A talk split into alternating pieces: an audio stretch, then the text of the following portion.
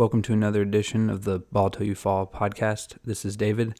Um, it's uh, Thursday, November 14th here, and I just want to start this episode out by saying that I'm a huge fan of Bill Simmons and his company, uh, The Ringer, and just all their sports podcasts in general. And honestly, uh, listening to those podcasts probably played a big reason into you know why I felt comfortable enough to start this podcast right here. But uh, I just I just listened to an episode that Bill Simmons and Kevin O'Connor uh, were part of. They released this past Tuesday, so two days ago, and they did their NBA awards through the first ten games of the season. And while I you know I usually tend to agree with most of you know if not all most of both of those guys, uh, Bill Simmons and Kevin O'Connor, their views and opinions uh, on you know just everything related to the NBA. I just wanted to do my own version of this you know uh, ten game NBA award show because there was one award in particular that I feel like they they had a pretty glaring omission from. Um, so I'm just gonna go over what what that one omission was, and then I'll kind of do my own version of uh, some of the other uh, you know just common awards that are given out at the end of the season uh, because you know nothing changes throughout the course of the NBA season, right? Uh, anyways, so let's start with the award that they were talking about uh, that I had a problem with. Um, it wasn't. It didn't have to do with who they did mention. It had more to do with who they forgot to mention. So they were talking about the MVP so far through the first ten games of the season, and they said they only said two names. They said Giannis and Luka Doncic. So obviously Giannis is I would say he's the favorite right now. Um, as they said in that episode, he's pretty much all his you know counting statistics, points, rebounds, assists are higher than they were last season when he won the MVP. So he's averaging 30 points, 14 rebounds, seven assists, shooting 59% from the floor. And uh, then Luka also, I completely agree. He has, uh, he had, he had a good case for MVP, I would say. And now you have to take this with a grain of, a grain of salt because they recorded this on Tuesday.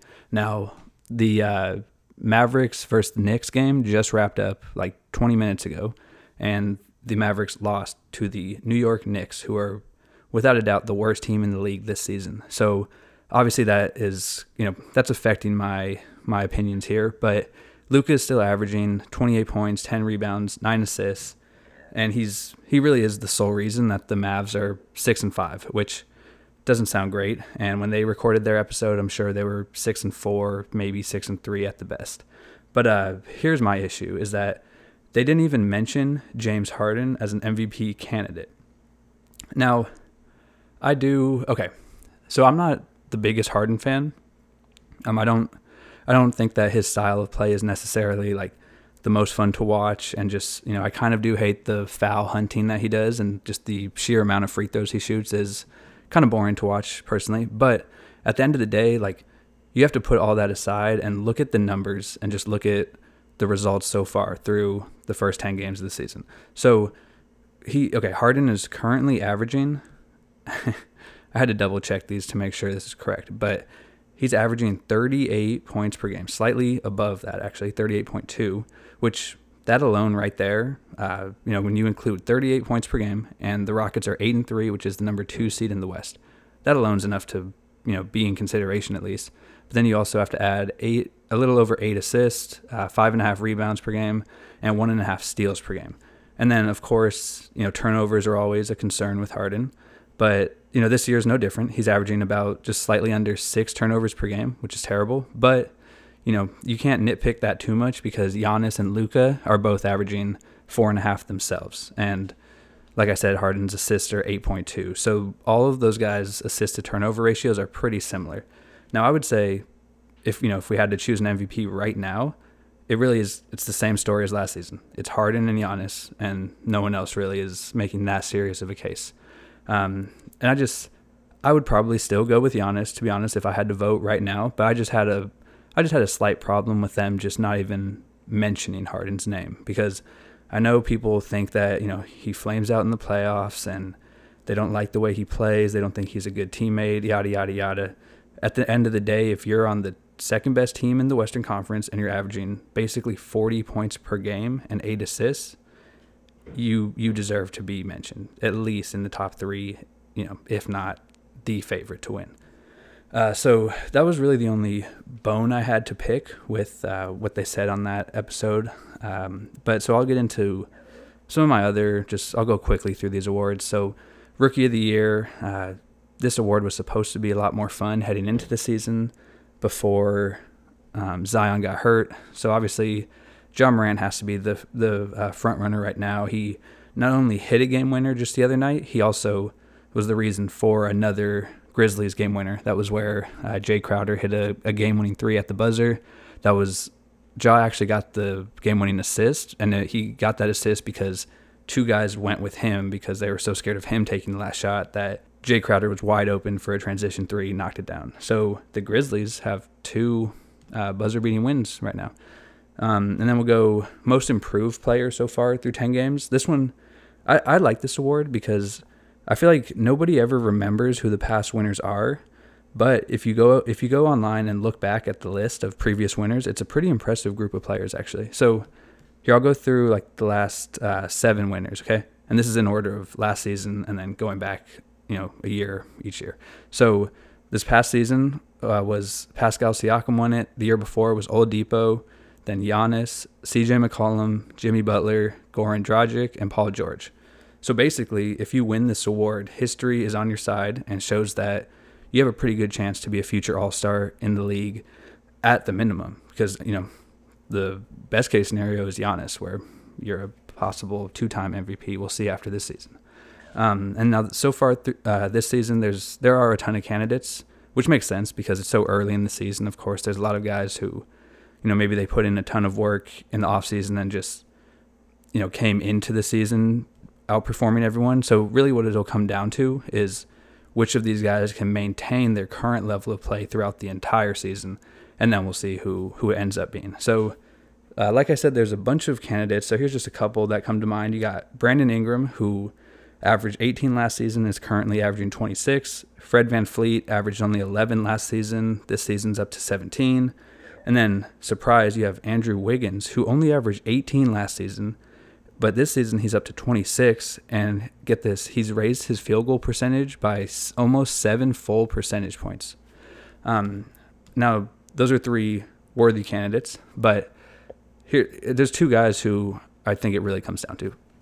So if I had to say who I thought, who I think is going to win this award at the end of the season, I would say it would be Malcolm Brogdon, who averaged 16 points on the Bucks last season now this season on the Pacers, he's averaging 21 points per game, which isn't the huge, you know, it's not the most impressive, the biggest jump in points per game, but he's basically the only offensive threat on that Pacers team.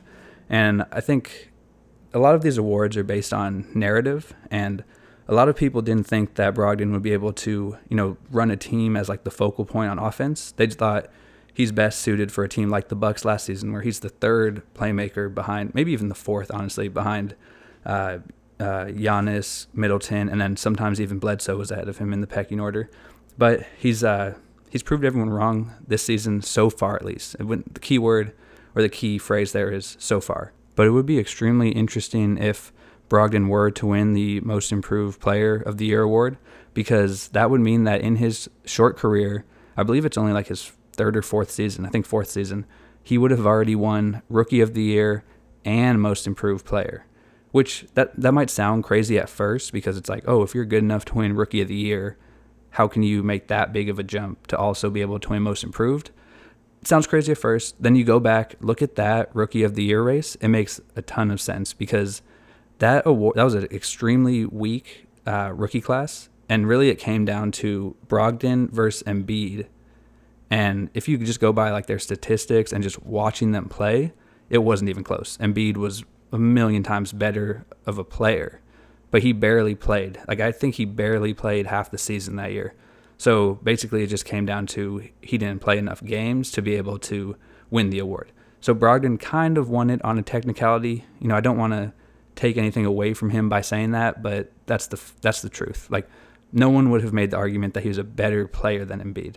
Uh, so so I think Brogdon is the guy who most realistically is going to win win the award at the end of the year. But if I had to pick who it should be right now, Pascal Siakam of the Toronto Raptors. And now I know that's like it sounds so weird because he just won it this past season, right? So this past season, uh, so last season, I mean, he uh, he jumped his average points per game up from seven points per game the previous year, so that would be two seasons ago, to 17 points per game this past season. And basically, he was. I think it's safe to say that there were games where it would it would alternate between him and Kyle Lowry, but you know, it would alternate between those two guys on who was the best player, the second best player on the Raptors, because obviously Kawhi was their assassin, their leading go-to scorer. But you know, throughout, because Kai, Kawhi, sorry, Kawhi likes to kind of cruise through the first three uh, quarters of the game, as we're seeing this season on the Clippers, and then take over in the fourth. So, you know, he would rely on Lowry and Siakam to carry the team those first three quarters. Um, and so so Siakam really impressed everyone last season, right? And then coming into this season, so Kawhi leaves, goes to the Clippers, obviously, and everyone's like, "Wow, like Siakam was really good last year, but it's so much easier when you're the secondary or you know maybe even the third focal point on offense in terms of like the other team game planning for you. So how how is he going to do this season when he is the main option? And uh, he has answered the the the toll. I believe is the uh, I believe that's the saying. So Siakam this season is averaging 27 points per game to go with four assists and nine rebounds per game. Right. Um, also shooting 37% from three, which is above, well above average, and then 49% from the field.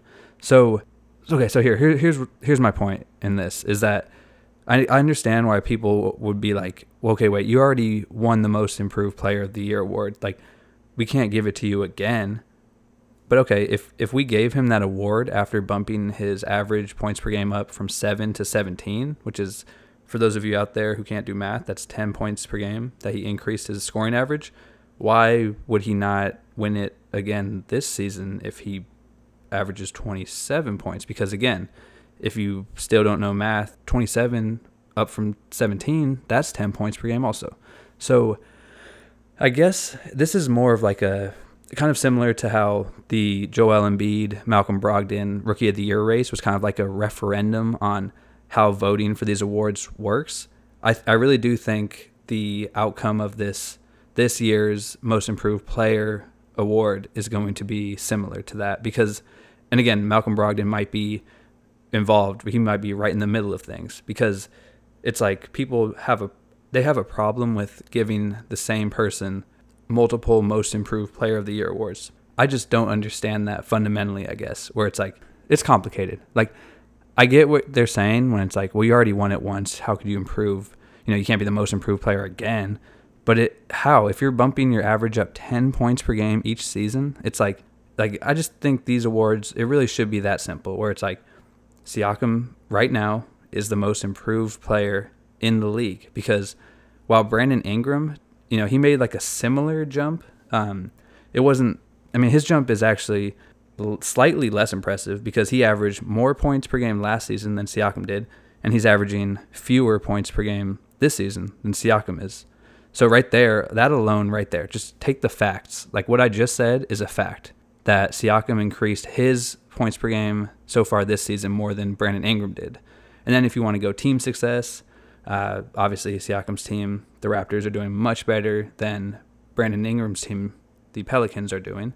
Um, so I, I feel like I'm getting off on a tangent on this point, but I just think a lot of these awards in general are like there's so much nuance and like it's all based on these random principles and just like preconceived notions. I don't know what they're preconceived from. But it, like going back, it's like I think we should have given Joel Embiid the Rookie of the Year award because those awards, these awards, the whole point of them is to be like their history, right? When like people, you know, 20 years, 30 years down the road, when people are looking back on players' careers, they're going to look at Joel Embiid's career and see no Rookie of the Year award. And, you know, who knows? There's not, there's probably not going to be someone sitting with that person to be able to tell them, oh, okay, no, no, no. But the reason he didn't get Rookie of the Year was because blah blah blah blah blah. They're just gonna, you know, like it should be because Joel Embiid dominated from the second he actually started playing in the NBA. So that's what I think. Um, where it's like you want his career to be properly, you want his career picture to be properly painted, right? Where it's like if you if he has the the uh, Rookie of the Year award from his rookie season, where he put up insane stats, you I think we should have that you know, in the history books. And I understand he didn't play that many games, but like when he was out there, he was a dominant force. But anyways, let's let's just move along to another award because I'm even confusing myself now. So let's go ahead and move on to the Six Man of the Year award. So right now, after 10 games, it has to be surprise Lou Williams. Uh, he's putting up some crazy numbers. Um, you know, okay. So here, so I have I have a, slight bone to pick here with so Lou Williams. You look at his numbers this season, right? 22 points per game, six assists, four rebounds, and you're like, wow, for a six man who comes off the bench, who do, who plays, you know, doesn't even play that much, that's insane. But guess what? This is called research right here. Here's a stat I found. Lou Williams leads the Clippers in minutes per game. So I just this is just maybe just like a a personal uh like moral. I don't think you should qualify as the best, you know, quote unquote bench player in the league if if you actually play the most minutes out of anyone else on your team. Um, but I do understand that based on you know right now the rules are as long as you're not starting over whatever X amount of games per season, then you are considered a six man, blah, blah, blah. So, right now, if we're voting today, Lou Williams has to take that award because, like I said, those numbers are pretty insane and the Clippers still have a really good record. But I do, I do want to throw out one other player who I think has the most realistic chance to snatch that award away from Lou Will. So, so okay, so it looks like the Lakers and Clippers are about to be, you know, throughout the entire season, they're going to going to be battling for the title of best team in the league. So I wonder if kind of a battle within that that larger war right there can be Kuzma versus Lou Williams for the six man award. Now, Kuzma has come off the bench in all but one of the games that he's played so far this season. And I, I think that keeping him as the six man for this Lakers team is actually that, that would actually be in the best interest of the Lakers for their season because they already have enough scoring out there in that starting lineup with LeBron, Anthony Davis, Danny Green. You know, they don't need another like they don't need another guy who can just score, and that's basically all he can do. They do, however, need someone like that on their bench because as amazing as Caruso is, he's already in the bald white guy Hall of Fame. Um, and you know, as as great as Dwight Howard has been so far this season, um, and as terrible as KCP has been, it's just the Lakers don't have a go-to scorer off the bench. So I think that's perfect if Kuzma can be that guy. Now, Kuzma's only averaging 14 points per game so far this season. And like I said earlier, Lou Williams is averaging 22. Um, but there are two two main reasons why I think that that discrepancy in their their averages will change throughout the course of the year. So the first first thing is that Kuzma missed most of basically all of the offseason and, and the first four games of the regular season because of this ankle injury. Now, anyone who's played basketball knows like an ankle injury is not something that's super easy to come back from, right? Because that makes it hard to even like work out and stay in shape. So he's still working back into game shape, and he's also on top of that getting used to all these new guys, all these new teammates that he has on the Lakers because we've already gone over it, but basically it's like only besides Kuzma, it's only like four players who are the same from last season. And then on the flip side of that, Lou Williams is only going to see his minutes and, you know, points per game and all his other stats go down as the season goes on because guess what? Paul George, as of today, Thursday, November 14th, 2019, is officially back. He uh, he made his debut today against the Pelicans and the Clippers, of course, lost. Um, not obviously that you know again first came back, takes some time to work up, blah blah blah. But you know as Paul George works back into shape and gets used to this team, he's there's, no way he's not about to get his you know minimum 22 points per game, and he's of course going to be playing like at least 30 to 35 minutes per game, and that that inevitably means that Paul George is going to be taking the ball out of Lou Williams' hands a lot, especially in crunch time. Because as good as Lou Williams is, and as great, I'll say great as he is at like, you know, getting buckets in crunch time and just scoring the rock, Paul George is a better overall player. Of course, he's going to move into the, the second, you know, second in the pecking order on the Clippers. And Lou Williams is actually going to take a back seat to him, and actually he'll probably fall more, you know, he'll fall, fall back more into like the traditional six man uh, role where he's playing under 30 minutes per game, I would assume. And he'll still be able to put up numbers, but I do think as the season goes on, we'll see Kuzma raise his average up to, I would say, I would say he'll end the season around like 17, 18 points per game. And I, I wouldn't be surprised if Lou Williams finishes the season averaging around that same amount. So then it'll come down to team success. And, you know, I think it's safe to assume the Lakers and Clippers are going to have a very similar record when the season wraps up. And at that point, it might come down to something as simple as like similar to how the MVP award is voted on, where it's like, okay, we've given Lou Williams a million of these things. I'm pretty sure he has like, wait, let me check my notes. 37 Six Man of the Year awards already in his career. Um, so I think that that could lead to people just being like, okay, let's just give it to Kuzma. Like, you know, he's a young kid. He's he's stuck it out through these tough years in LA. Again, these awards are all based on narrative, and that could be the narrative. Is like Kuzma was basically the best player on these Laker teams the past few years. You know, he wasn't the highest drafted. That was Lonzo Ball, D'Angelo Russell, Brandon Ingram, but Kuzma performed the best. So now it's like, oh wow, what a what a team player. He took a back seat to um, took a back seat to LeBron and Anthony Davis willingly, and then still put up you know pretty good numbers off the bench. What a what a guy! Let's award him with this Six Man of the Year award. Okay, let's let's do let's move on to Coach of the Year. So if the season ended today, Monty Williams, the Phoenix Suns coach, would definitely be the winner of this award, and rightfully so because I do think that like the gap between where everyone expected the Suns to be, which was again one of the worst teams in the league, to where they actually are is that's the biggest gap in the league.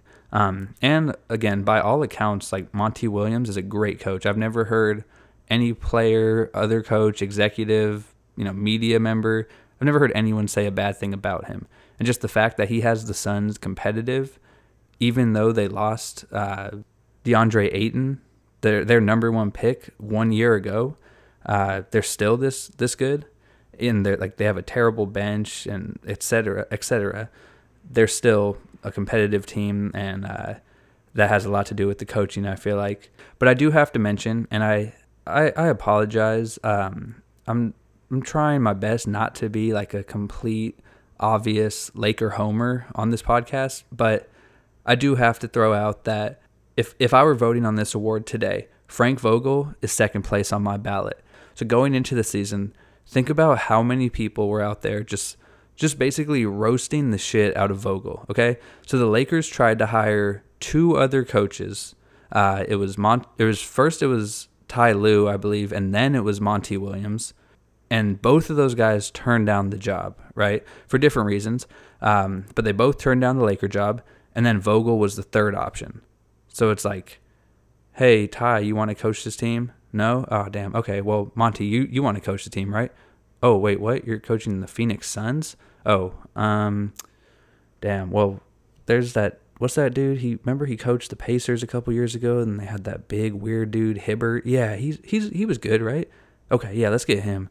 So they hired Frank Vogel, third option Frank. Um, and then on top of all that, it was a pretty just like common theme that was floated out there a lot that people expected the Lakers to uh, struggle out of the gate, you know, as most LeBron teams do, you know, when he's like adding a bunch of new teammates. And just that makes sense. Like if you're adding Anthony Davis plus a million other new pieces who not only new pieces, but new pieces playing key roles, you would expect the team to struggle at first, especially in like the loaded Western Conference. Um, and it was expected that, you know, the Lakers would struggle and then they would use Vogel as the scapegoat and then they would fire him which would then allow Jason Kidd, who is currently the you know the main the associate whatever assistant coach for the Lakers. So that would allow him to take over the head coaching job. And LeBron has made it, let's just say, very well known that he loves Jason Kidd, he admires him, considers him a mentor, and you know, it's safe to say that if you're a coach that was not handpicked by LeBron, you have to uh you have to walk around with a rear view mirror for yourself because you never know when he's going to pop out of nowhere and just boom, stab you in the back. Uh, shouts out to David Blatt. So, so I just have to shout out Vogel because the Lakers right now being nine and two, second best record in the league, uh, and first in the Western Conference, while also having arguably the stingiest defense in the entire league. That means that Frank Vogel is doing something right and he knows what he's doing. Um, and I'm not going to lie, myself as a Laker fan, watching that first, that opening night game, Lakers versus Clippers, there were times when I thought to myself, oh man, like these guys don't, they are not listening to Vogel. Like every timeout or whenever during the game when LeBron, you know, would have something to say or like have an idea of a play to run or, you know, a, a change to make on defense or whatever, he would always look over to Jason Kidd and not Frank Vogel. And still, here is Frank Vogel leading his team to the second best record in the entire league and the current number one seed in the Western Conference.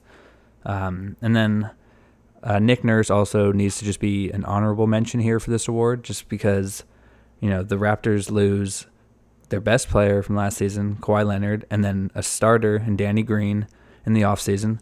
And then they also lose Kyle Lowry early in the season, and they're still eight and three. Um, so that that's not a surprise. It's just mainly proving something that we all learned last season, which is that Nick Nurse is a hell of a coach. And he also did win a coach's challenge of a foul call. So that alone might be enough to win the Coach of the Year award, to be honest, at this point. Um, so let's let's move along to these are awards that aren't official NBA awards that are handed out at the end of the year, but I just wanted to go through them for now because I feel like they're a, a good way to kind of get a snapshot of the season so far through 10 games. Uh, so, the most disappointing team, uh, I couldn't choose between one team, so I picked two. So, the first team is the Portland Trailblazers. And if you remember from last season, this is a team that went to the Western Conference Finals. Um, and now it doesn't seem like they had any huge offseason losses just because, you know, you think like, well, that whole team is Damian Lillard and CJ McCollum, and both of those guys are still there. But this is just a, a perfect example of how, like, these little pieces that you lose uh, that don't maybe don't seem like you know super impactful players on their own. If you lose just a, you know two or three of those guys, it makes a huge difference, right? So so from this team last season that made the Western Conference Finals, they lost Al-Farouq Aminu and Mo Harkless, who were actually two starters on their team last season. And now both of those guys uh, choked. Honestly, I don't know if there's a better way to say it. Also, I'll, I'll keep it real. They choked in the playoffs last year. But those are two guys who were like consistent, above average NBA starters. You know, during the regular season at least, they would play above average defense on perimeter wings, and they're also big enough to bang down low with some power forwards and even some centers. And then they could also hit hit a three at like an above, slightly above average, or worst case, average clip. Um, and then you also have to factor in that Jusuf Nurkic is out for possibly the whole season. Hopefully, he comes back at some point, maybe like at the midway point, but he's out for the foreseeable future. And then Zach Collins got hurt. That's a huge injury because he his, his role was only expanding, you know, because he's a young player and just developing. So he was supposed to step into a larger role this season. And then they also lost Seth Curry to the Dallas Mavericks, which is probably one of the more underrated uh, offseason losses because that guy, he I'm pretty sure he led the league in three point percentage last year, and he was just like a a dependable playmaker who could get his own shot uh, off the bench for them. So, you know, if you take all that into consideration and look who they added, like Hassan Whiteside, that like four years ago, that would have been a huge move. And, you know, you look at Hassan Whiteside's stats and you're like, oh, wow, like those are pretty good numbers. You know, he's getting a lot of rebounds, putting up a respectable amount of points. But it, just watch a Blazer game, just watch him play. And, you know, it'll take maybe three plays maximum. And you're like, oh, wow, yeah, that guy's not good and he's especially not good for a team based around uh, two you know pick and roll friendly guards because he cannot move. Hassan Whiteside cannot move. Uh, he's just a, a horrible pick and roll partner because he can't shoot either. So it's like defenses know he's doing one thing. He's rolling to the basket, and even when he does that, it's not like you're really scared of him like hitting you with a post move. He's basically just a guy who like he'll get his points just off easy putbacks and just easy lobs and basically just easy shots. um, and then you also have to just look at their starting lineup. They were starting Anthony Tolliver and Mario Hezonja. They might be making some moves. They might have already made a move today. Uh, I don't have the facts confirmed yet, but we'll probably get more into that on a, a, later podcast that will be coming up uh, in the next couple days. Um, but then the the next uh, most disappointing team. So I wanted to pick one from the West, one from the East. My most disappointing team in the Eastern Conference has to be the Chicago Bulls. Now the Bulls are four and eight, uh, which is actually sorry. That's the same record that the uh, Portland Trailblazers have at the moment as well. But so the Bulls were. This is a team that was like you know, they're still a young team, right? And it's not like they had a great year last year, but they showed some promise last season. And they just have a lot of players who, if you look at them, you think, like, this should be a pretty legit team, um, especially in the weak Eastern Conference. And if you look at their offseason additions, it really looked like they were kind of, go- they were going for like what the Magic did last season, right? Where it's like they have a couple good players and then they fill around that with like savvy veterans who at least won't be negatives out there on the floor. So they're trying to get to the playoffs now just to so their thing is like they don't want to tank because they it seems like they value the experience of making it to the playoffs more than just getting another high lottery pick. It seemed like the Bulls were going for it this year. And honestly, I could see like going into the season it looked like even like the 7 seed was a real possibility for them. Um, because they added Thaddeus Young, uh, Satoransky, Otto Porter, and then you know you combine that with guys like Zach LaVine, who's that's their star, um, and then which that might say a lot about their team right there. That Zach LaVine's your star, but also Lauri Markkanen has shown some flashes and has put up some big numbers, and then uh, Wendell Carter Jr. has looked like he's going to have a a solid you know long career in the NBA. But so far this season, it just things have not gone as the Bulls expected coming into the year because this is a team that you know you you look at their schedule at the beginning of the season it was pretty easy. So you you expected them to you know beat some of these like bottom feeder teams in the league. So but listen to some of the teams that they've already lost to this season okay? They've lost to the charlotte hornets the new york knicks the cleveland cavaliers uh, the pacers and and then the other teams they lost to are good. But right there that's like four of the worst teams in the nba and the Bulls are losing to them, so the Bulls have to be considered one of the worst teams in the NBA. Now, I do believe that they can turn it around, but it's just through 10 games, that's that's super disappointing that they're not like that they're not at least in the mix. You know, they're not even in the playoff picture right now uh, in the Eastern Conference, which doesn't look great as a conference, uh, which is nothing new uh, based on the past couple seasons. Uh, but let's move along to the final uh, the final award through the first 10 games of the NBA season, and that is the most disappointing player of the year award goes to, drumroll please, Ben Simmons. So the 76ers are currently 7 and 4, uh, which is good for fifth in the Eastern Conference. Ben Simmons is averaging 14 points per game, six rebounds, and six and a half assists per game. Uh, he's also shooting 54% from the free throw line, so that's not great. Um, and then, but the main reason why he he takes home this award is the fact that he hasn't taken a single three pointer this season. And you know, if you were on Instagram this summer, all you saw basically every day was all these videos of like Ben Simmons playing in a random pickup game and just hitting threes. And you're like, wow, okay, that, that actually looks good. Like he's shooting it with confidence. Like, you know, we want to have hope as NBA fans, right? Because we want to see these players like Ben Simmons who show so much promise their rookie season. We want to see them get better because if Ben Simmons can at least just get okay at threes and at least take them, you know, that'll open up his game and it'll just make the 76ers even more exciting to watch. But he hasn't done that yet.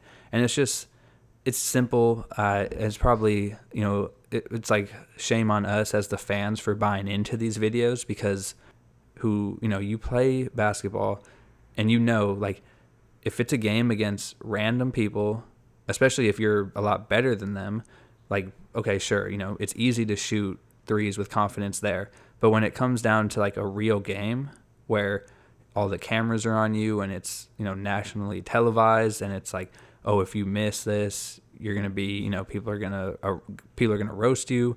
It's a lot different. So it seems like for him, it's just a mental block, um, and that's why it's disappointing because what did he do this offseason? He wasn't playing on the uh, the World Cup team, right? Uh, it looked like he was in the gym playing pickup games at least. So what else? I, I don't know. Like I, I was on YouTube the other day and I saw in the suggested videos that apparently like he has a, a vlog. So maybe I mean I don't want to sound like one of those old guys like oh what are these players doing with vlogs? Maybe you should be working on your threes. But I feel like this is a situation where it's safe to say that because we see all this evidence of him making threes and then the season goes along, 10 games in, zero three point attempts. So that's I believe that's the definition of disappointing.